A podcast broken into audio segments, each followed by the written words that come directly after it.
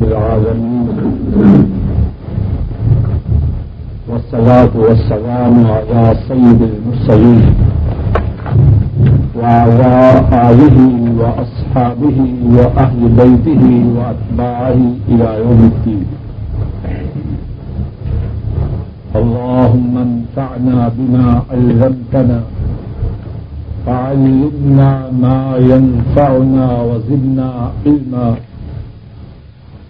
سبحانك لا علم لنا إلا ما علمتنا إنك أنت العليم الحكيم.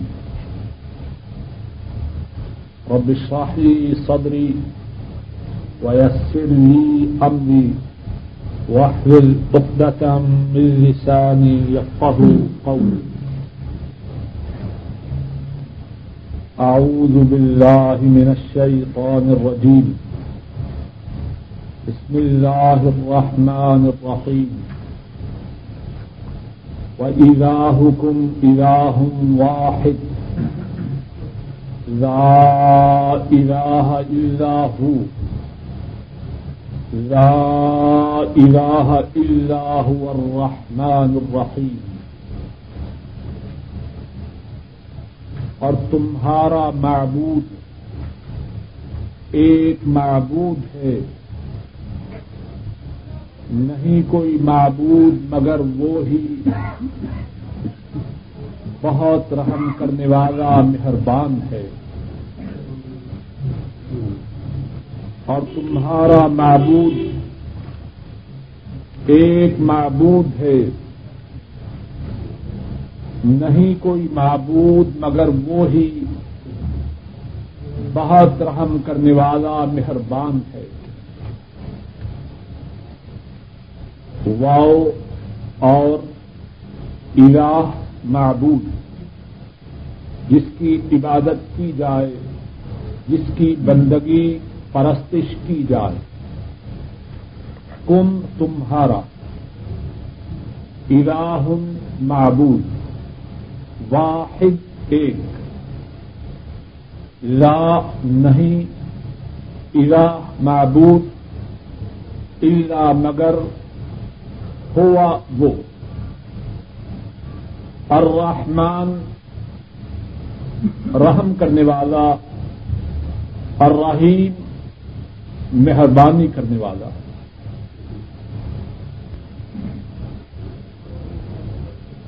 و الاحکم الاح واحد۔ اور تمہارا معبود ایک معبود ہے۔ مفسرین کرام نے آیت کریمہ کے اس حصہ کے دو معنی بیان کیے ہیں۔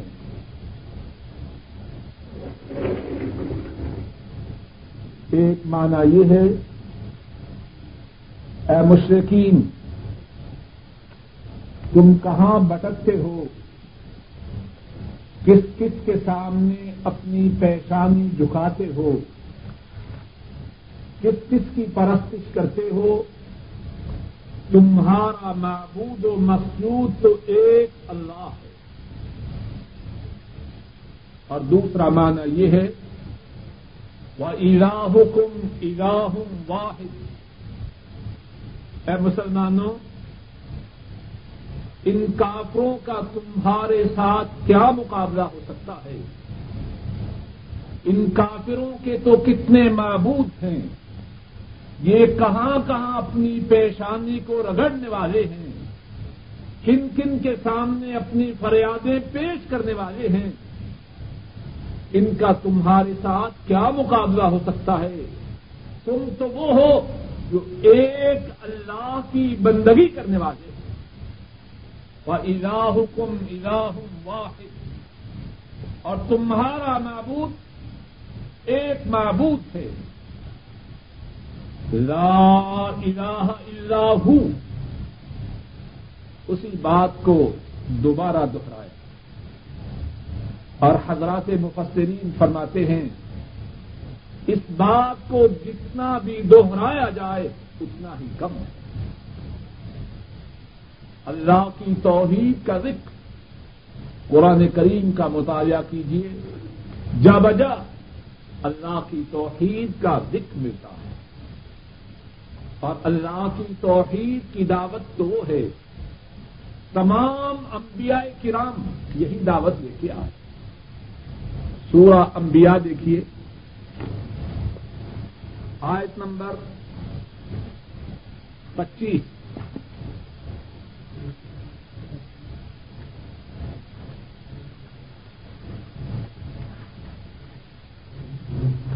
سفا نمبر تین سو چوبیس۔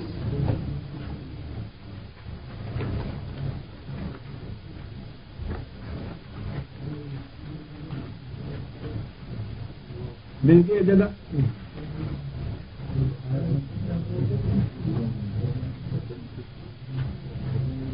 سفا نمبر تین سو چوبیس۔ وما أرسلنا من قبلك من رسول إلا نوحي إليه أنه لا إله إلا أنا فاعبدون۔ آیت کریمہ مل گئی ہے۔ جس ساتھی کو مل جائے وہ اپنے پڑوسی کو فوراً بتلا دے۔ قریشی صاحب کچھ اور قرآن پاک جائیے وما ارسلنا من قبل کا من رسول۔ اور نہیں بھیجا ہم نے آپ سے پہلے کوئی رسول۔ اللہ نوحی الی مگر ہم وہی کرتے ہیں اس کی طرف۔ انہ لا الہ الا انا بے شک نہیں ہے کوئی معبود مگر میں فاعبدون، پس میری عبادت کر۔ آیت کریمہ آپ کے سامنے ہے۔ پھر دیکھیے۔ اور نہیں بھیجا ہم نے آپ سے پہلے کوئی رسول، مگر ہم وہی کرتے ہیں اس کی طرف۔ انہ لا الہ الا انا. بے شک نہیں ہے معبود، مگر میں فعبدون پس میری عبادت کر توحید کی دعوت تمام انبیاء کی دعوت ہے۔ سورہ النحل دیکھیے۔ آج نمبر چھتیس۔ سفا نمبر دو سو اکہتر۔ Two seventy one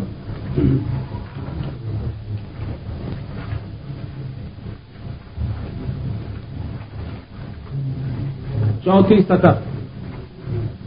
two seventy one وَلَقَدْ بَعَثْنَا فِي كُلِّ أُمَّةٍ رَسُولًا۔ أَنِ اعْبُدُوا اللَّهَ وَاجْتَنِبُوا الطَّاغُوتَ اور البتہ تحقیق ہم نے بھیجا ہر امت میں ایک رسول وَلَقَدْ بَعَثْنَا فِي كُلِّ أُمَّةٍ رَسُولًا اور بے شک ہم نے بھیجا ہر امت میں ایک رسول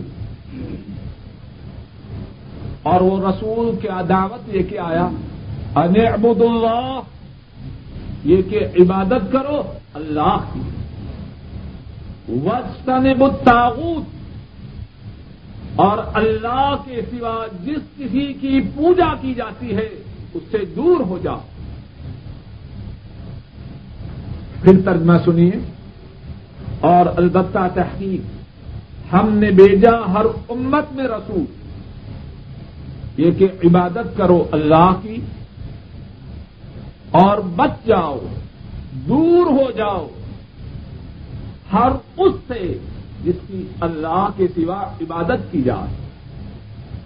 توحید کی دعوت تمام انبیاء کرام، رسول اعظام کی دعوت ہے۔ اور رسول کریم صلی اللہ علیہ وسلم بھی سب سے زیادہ زور اسی بات پر دیتے رہے۔ امام احمد رحمہ اللہ اپنی حدیث کی عظیم کتاب المستن میں بیان فرماتے ہیں۔ بنو کنانا قبیلہ کا ایک شخص رواج کرتا ہے۔ کہتا ہے، میں نے رسول کریم صلی اللہ علیہ وسلم کو دیکھا کہ آپ سوکھے گل مجاس میں چل رہے تھے۔ جس طرح آج بھی میلے لگتے ہیں، اس وقت بھی کاروباری منڈیاں، کاروباری میلے لگا کرتے ہیں۔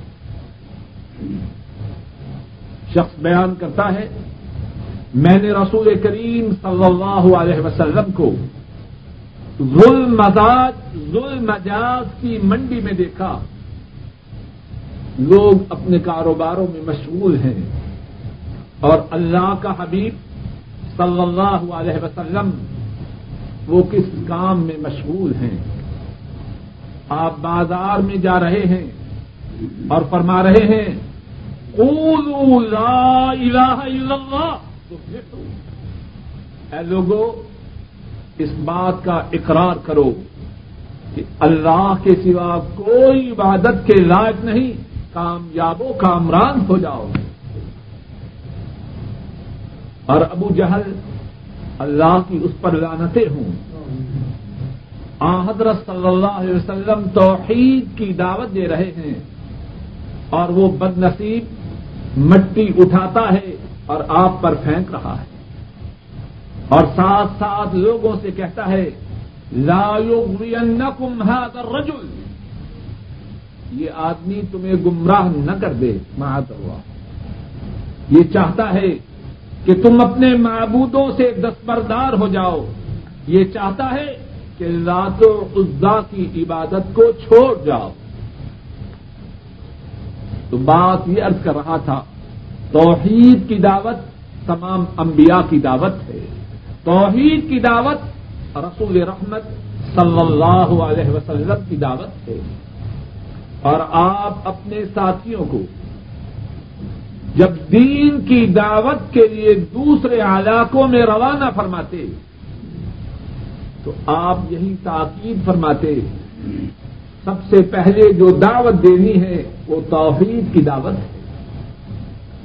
امام بخاری راہ اللہ بیان فرماتے ہیں، حضرت عبداللہ ابن عباس رضی اللہ تعالی عنہما اس حدیث کے راوی ہیں رسول کریم صلی اللہ علیہ وسلم، حضرت معاذ بن جبل رضی اللہ تعالی عنہ، ان کو یمن کی طرف روانہ فرماتے ہیں۔ اور ارشاد فرماتے ہیں، تو ایک ایسی قوم کے پاس جا رہا ہے جو اہل کتاب ہیں۔ سب سے پہلے جو ان کو دعوت دینی ہے وہ دعوت یہ ہے کہ اللہ کے سوا کوئی عبادت کے لائق نہیں اور محمد صلی اللہ علیہ وسلم اللہ کے بندے اور رسول تو یہاں بھی وہ الحکم الاح واحد، لا الہ الا ہو اسی بات کو ایک ہی آیت میں دوسری مرتبہ دوہرایا جا رہا ہے۔ اور مفسرین نے اس کے دوبارہ دوہرانے کی کئی حکمتیں بیان کی ہیں۔ ایک حکمت یہ ہے، لا الہ الا ہو۔ پہلے جو بیان کیا گیا ہے کہ جس کی تم نے عبادت کر دی ہے، وہ ایک ہے۔ شاید کو یہ سمجھے، عبادت تو اللہ کی ہے، مگر کچھ اور معبود بھی ہیں۔ اس بات کی نفی کی۔ عبادت بھی ایک اللہ کی ہے، اور معبود برحق بھی وہ صرف وہ ہی۔ الرحمن الرحیم۔ الرحمن اور الرحیم مبالغہ کے سیزے ہیں۔ ایک ہے کسی کا مہربان ہونا، ایک ہے بہت مہربان۔ الرحمن اور رحیم دونوں مبالغہ کے سیرے ہیں۔ یہ دونوں لفظ جی کیا بات ہے؟ ذرا بات نہ کیجیے، اس طرح بدمزگی ہوتی ہے۔ الرحمن الرحیم دونوں مبالغہ کے سیکھے ہیں۔ رحمت کی زیادتی پر دلالت کرتے ہیں۔ اور بعض مفسرین نے دونوں الفاظ میں ایک عمدہ فرق بیان فرمایا ہے۔ الرحمن بعض مفسرین بیان فرماتے ہیں، اس سے مراد رحمت عمومی ہے۔ اور رحیم، اس سے مراد رحمت دائمی ہے۔ کیا مقصد؟ اللہ رحمان ہے۔ ان کی زمین پر وہ بھی چل رہا ہے جو ان کا فرما بردار ہے۔ اور ان کی زمین پر وہ بھی چل رہا ہے جو ان کو گالیاں دیتا ہے۔ کتنی کرم نوازی ہے۔ اگر چاہیں جو ان کو گالی دے ان کو زمین کے اندر دنسا دے لیکن ان کی رحمت ہے، رحمت عامہ ہے۔ ان پر بھی ہے جو ان کے سامنے سربسجود ہوتے ہیں، اور ان پر بھی ہے جو ان کو گالی دیتے ہیں۔ اور یہ معنی ہے رحمان کا، کہ ان کی رحمت رحمت عامہ ہے الرحیم اس سے مراد رحمت دائمی ہے۔ اہل ایمان، ان پر اللہ کی رحمت ہے دنیا میں بھی، اور ان پر اللہ کی رحمت ہوگی آخرت میں۔ کافر قیامت کے دن اللہ کی رحمت کو نہ پا سکیں گے۔ اس سے مراد ہے رحمت دائمی۔ اور رحیم، وہ مہربان ہیں دنیا میں بھی۔ اور مہربان ہیں آخرت میں بھی۔ اور آخرت میں ان کی یہ مہربانی اہل ایمان ان کے ساتھ ہوگی جو ان کے تابے دار۔ ایک سوال یہ ہے کہ الرحمن الرحیم، اس کے ان دونوں الفاظ کے اس آیت کریمہ کے اخیر میں بیان کرنے میں کیا حکمت ہے؟ مفسرین نے اس کی کئی ایک حکمتیں بیان فرمائی ہیں۔ ایک حکمت وہ ہے جو امام راضی راہ اللہ نے بیان کی ہے۔ فرماتے ہیں کہ جب کوئی کسی بات میں منفرد ہو تنہا ہو، یکسر ہو راسانی ہو۔ تو اس میں جبروت و کہروت ہوتی ہے اللہ کے لیے کوئی مثال نہیں بات سمجھانے کے لیے۔ ساری بستی میں اگر گندم ایک ہی دکاندار کے پاس ہو تو کیا کرے گا؟ چالیس سے اسی تک ریٹ چلا جائے۔ گا اللہ کے لیے مثال نہیں، بات صرف سمجھانے کی غلط ہے۔ جب کسی بات پر کسی کی اجارہ داری ہو، تو اپنی اجارہ داری کا ناجائز استعمال کر کے ظلم و ستم ستم پہ اتر آتا۔ لا الہ الا ہوں اور اس سے پہلے فرمایا وہ الہ کم الہ واحد۔ معبود ایک ہے۔ الہ ایک ہے۔ تو فوری طور پر شاید کسی کے ذہن میں آئے، جب وہ منفرد ہیں، جب وہ لاسانی ہیں، بے نظیر ہیں، بے مثال ہیں، یکتا ہیں، تو شاید ظالم ہیں۔ الرحمن الرحیم۔ ان کے معبود برحق ہونے سے اور وحدہ لا شریک ہونے سے کوئی یہ نہ سمجھیں کہ وہ ظالم ہے۔ وہ تو الرحمان ہے الرحیم ہے بہت زیادہ رحم کرنے والے، بہت زیادہ مہربانی کرنے والے۔ اور کتنے زیادہ مہربان اور کتنی زیادہ رحمت کرنے والے ہیں۔ صحیح مسلم میں ہے۔ حضرت ابو ہریرا رضی اللہ تعالی ان بیان فرماتے ہیں۔ رسول کریم صلی اللہ علیہ وسلم نے ارشاد فرمایا، اللہ کی جو رحمت ہے، اگر کافروں کو اس رحمت کی خبر ہو جائے، اللہ کی جو رحمت ہے، اگر کافروں کو اس رحمت کی حقیقت کی خبر ہو جائے، تو کوئی کافر اللہ کی رحمت سے نا امید نہ اور گزشتہ درس میں قدر تفصیل سے یہ بات گزر چکی ہے کہ اللہ کی رحمت کتنی زیادہ ہے، کوئی کتنا بڑا ظالم ہو، کتنا پاپی ہو، کتنا سیاہکار ہو، کتنا گناگار ہو ندامت کے آنسو بہائے، اپنے گناہ کو چھوڑ دے، آئندہ گناہ نہ کرنے کا عزم کرے، اللہ اس کے تمام گناہوں کو معاف کر دے۔ اور گزشتہ درس میں کفر کا واقعہ بھی بیان ہو چکا ہے۔ ایک ہی رات میں، اور ساری رات میں نہیں، شاید رات کے ایک تھوڑے سے حصے میں، اس کی تھوڑے وقت کی ندامت نے اس کے تمام گناہوں کی سیاہی کو ختم کر دیا کتنے رحم ہیں، کتنے مہربان ہیں۔ اور گزشتہ درس میں یہ بات بھی سورہ الفرقان کے حوالے سے گزر چکی ہے۔ نہ صرف یہ کہ گناہوں کو معاف کرتے ہیں، بلکہ گناہوں کو نیکیوں سے بدل دیتے ہیں۔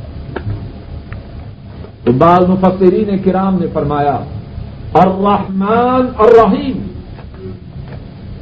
اس لیے اس آیت کریمہ کے آخر میں فرمایا کہ اللہ کے وحدہ لا شریک ہونے سے وہ یہ نہ سمجھے کہ وہ ظالم ہیں۔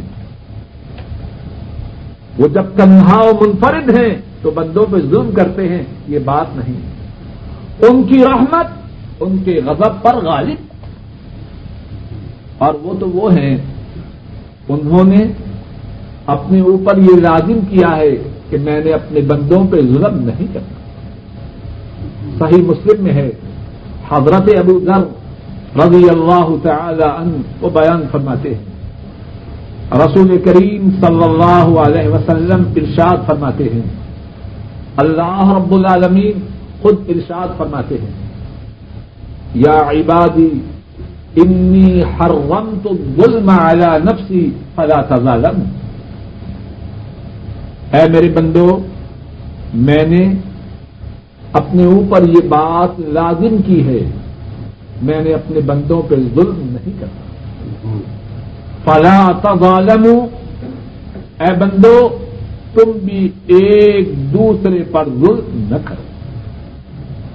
یا عبادی، کلکم دال فستا دونی احکم اے میرے بندو، تم تمام سیدھی راہ سے بٹکے ہوئے ہو۔ مجھ سے رہنمائی طلب کرو، میں تمہاری رہنمائی کروں۔ یا عبادی کلکم جا فستک امونی اے میرے بندو، تم تمام بھوکے ہو۔ مجھ سے روزی طلب کرو، میں تمہیں روزی عطا فرماؤں گا۔ یا عبادی کلکم آر فستقسونی اکسکم اے میرے بندو تم تمام ننگے ہو۔ تم میں یہ طاقت نہیں کہ اپنا لباس مہیا کر سکو۔ مجھ سے لباس طلب کرو، میں تمہیں لباس عطا کروں۔ اور اس کے بعد کیا فرمایا؟ یا عبادی ان نقم تختون باللیل والنہار وانا اغفر الذنوب جميعا فاستغفروني اغفر لكم اے میرے بندو، تم رات دن پاپ کرتے ہو۔ اے میرے بندو، تم رات دن گناہ کرتے ہو۔ مجھ سے اپنے گناہوں کی معافی طلب کرو۔ میں تمہارے تمام گناہوں کو معاف کر دوں۔ الرحمن الرحیم۔ وہ وحدہ لا شریک ہیں۔ تنہا ہیں، منفرد ہیں، یکسر ہیں لاسانی ہیں، لیکن ظالم نہیں اپنے بندوں پہ مہربانی فرمانے والے۔ دوسری حکمت اور رحمان الرحیم کے، آیت کریمہ کے آخر میں آنے کی، بعض مفسرین نے یہ ذکر کی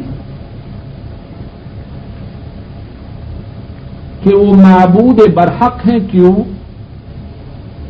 اس لیے کہ وہ رحمان و رحیم ہیں۔ ان کا رحمان ہونا، ان کا رحیم ہونا ان کی وحدانیت کے لیے بہت بڑی دلیل اور رحمان الرحیم۔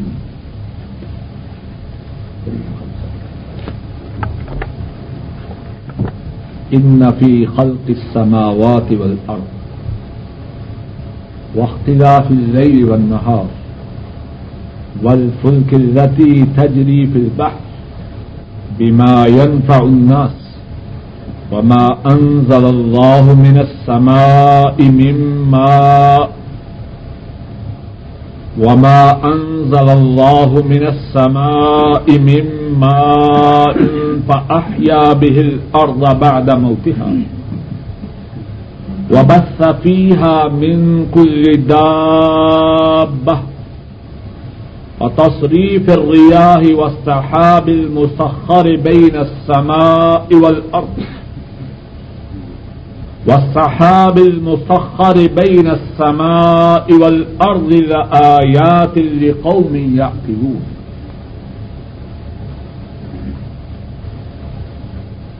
بے شک آسمانوں اور زمین کی تخلیق میں رات اور دن کے ایک دوسرے کے پیچھے آنے میں اور کشتی میں جو سمندر میں چلتی ہے، اس کے ساتھ جو لوگوں کو نفع دے۔ اور جو اللہ نے اتارا آسمان سے پانی۔ پس زندہ کیا اس پانی کے ساتھ زمین کو، زمین کی موت کے بعد۔ اور پھیلائے زمین میں ہر قسم کے جانور۔ اور ہواؤں کا پھیرنا اور آسمان اور زمین کے درمیان بادل کا مسخر ہونا۔ البتہ بہت بڑی اور زیادہ نشانیاں ہیں۔ اس قوم کے لیے جو عقل کرتے ہیں۔ بے شک آسمانوں اور زمین کی تخلیق میں۔ رات اور دن کے یکے بعد دیگر آنے میں۔ اور کشتی میں جو سمندر میں چلتی ہے، اس چیز کے ساتھ جو نفع دیتی ہے لوگوں کو۔ اور جو نازل کیا اللہ نے، آسمان سے پانی پس زندہ کیا اس پانی کے ساتھ زمین کو اس کی موت کے بعد۔ اور پھیلائے زمین میں ہر قسم کے جانور۔ اور ہواؤں کے پھیرنے میں۔ اور آسمان و زمین کے درمیان بادل کے مسخر ہونے۔ میں البتہ بہت بڑی کتنی ہی نشانیاں ہیں ایسی قوم کے لیے جو عقل کرتے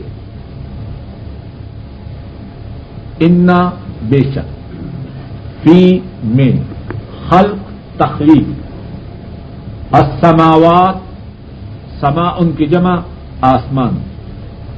الارض، زمین۔ واختلاف، اختلاف سے مراد اختلاف، یہاں مراد ہے رات اور دن کے ایک دوسرے کے پیچھے آنے۔ ون فلک فلک سے مراد کشتی۔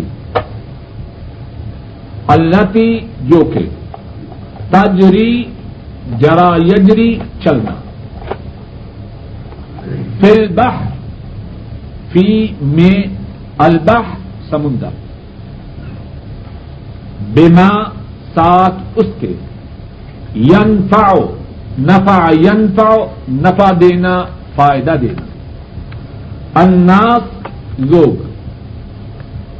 وما، اور جو انزل اللہ اللہ نے نازل فرمایا.